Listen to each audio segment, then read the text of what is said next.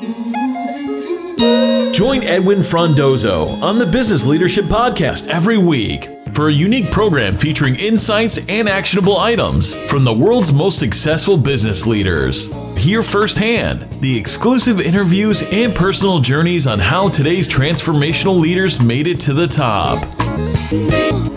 This is the Business Leadership Podcast, and I am your host, Edwin Frondozo. Welcome. How are you doing today? Thank you for joining me today. This is episode number 113, and it's going to be a little special episode. I wanted to take a break from the regular, regularly scheduled episodes and interviews just to quickly celebrate and take note of my beloved Toronto Raptors. If you don't know, I live in the great city of Toronto, Ontario, Canada, and over the past weekend, the Toronto Raptors defeated the Milwaukee Bucks to earn its right to appear in the NBA Finals to compete for its first ever championship win. If you know me and have been following me for quite a while, I'm I'm pretty passionate about the sports of of NBA, especially Toronto Raptors, as I was one of the original fans watching back in 1995 when we drafted Damon Stoudemire and then Marcus Camby, Tracy McGrady, when Vince Carter won the slam dunk competition. It's been a long 25 years of heartbreak, some ups and downs, but I'm just so happy that we made it over the hump to compete with the best of them. But this, being a podcast on business leadership, I wanted to actually take the time to celebrate business leadership, specifically the president of the Toronto Raptors, Masai Ujiri. When I launched this podcast, I had a quick session with a good friend of mine, fellow Raptors fan, uh, marketing strategist, and he's like, Edwin, who would your dream guest be? this was over two and a half years ago. I was saying it would be Masai Ujiri. I said he came into the Toronto Raptors organization and changed the culture. He made it a winning culture. Although we hadn't made it past the the conference finals at that time, we were constantly now competing in the playoffs. So I said to them, I said, you know, I'd love to interview Masai Ujiri, just just how he was able to flip around the culture, get people to win, uh, get people to buy in to what he was doing, what he was doing um, throughout the organization, and get buy-in.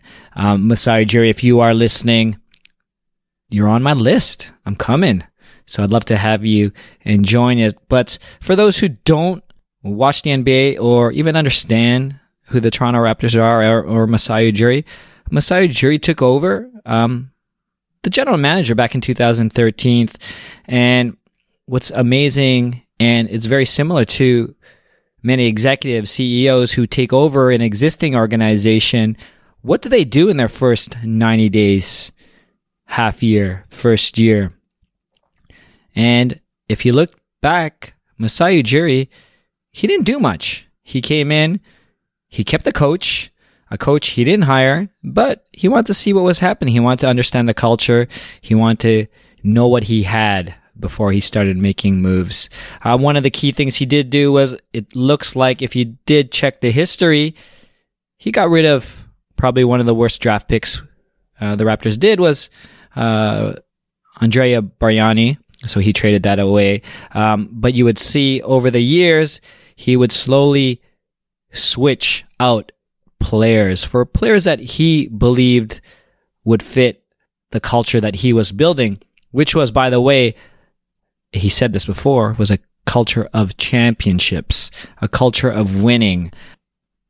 Masai Ujiri was able to re-sign our all-stars, DeMar DeRozan, Kyle Lowry, to extended contracts, something before was impossible with the likes of Vince Carter, Chris Bosh, Tracy McGrady. No one wanted to re-sign here. We couldn't even get people to, you know, key mar- marquee players to come here.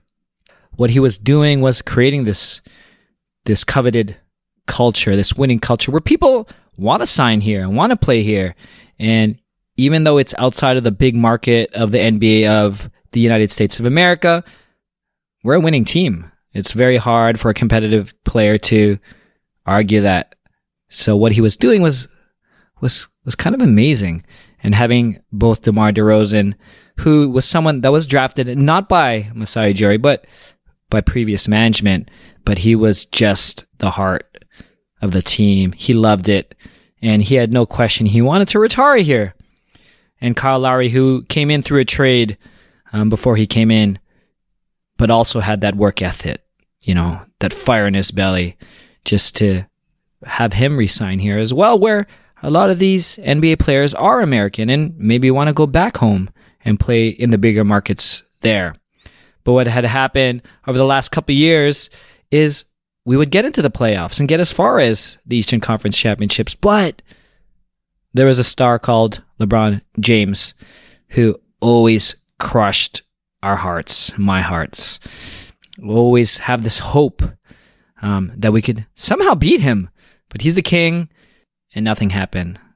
So last summer, Masai Ujiri having the coach of the year, Dwane Casey, just win that award, he fired him. Even though with all the accolades, all the wins, being one of the best teams in the East, he fired the head coach. He made an unpopular decision to let him go. And who he hired was a first year NBA head coach. And maybe behind the scenes, maybe it's someone who has the same vision, same culture, understands the new world, the new communications of working with superstars, but someone who has worked all around the world.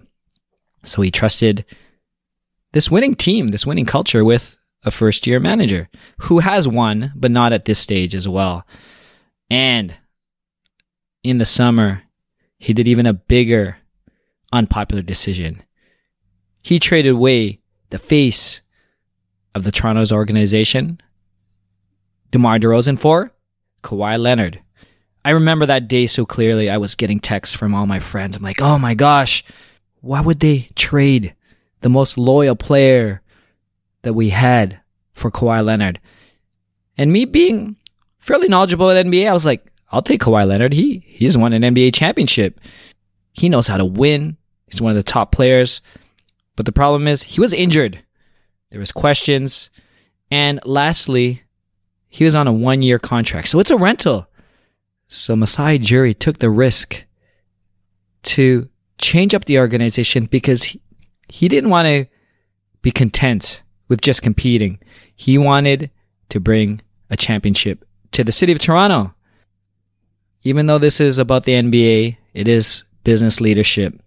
It is understanding what your vision, what your goal is, looking around, looking at your teams, your management teams. Who do I have in place? Who are my skilled players? What do I need to get over the hump? With that, next week, I'll be back into the regular scheduled interviews, but I had to take this opportunity to celebrate the Toronto Raptors Eastern Conference champions 2019 going up against the Golden State Warriors, the world champs, who are attempting to three-peat now. It's going to be an amazing, amazing series. If you are rooting for the Toronto Raptors, let me know. Let me know who's on my side. With that, please subscribe, rate, and comment on the podcast. And I'll see you all next week. Edwin signing off. Thank you for listening to the Business Leadership Podcast at thebusinessleadership.com.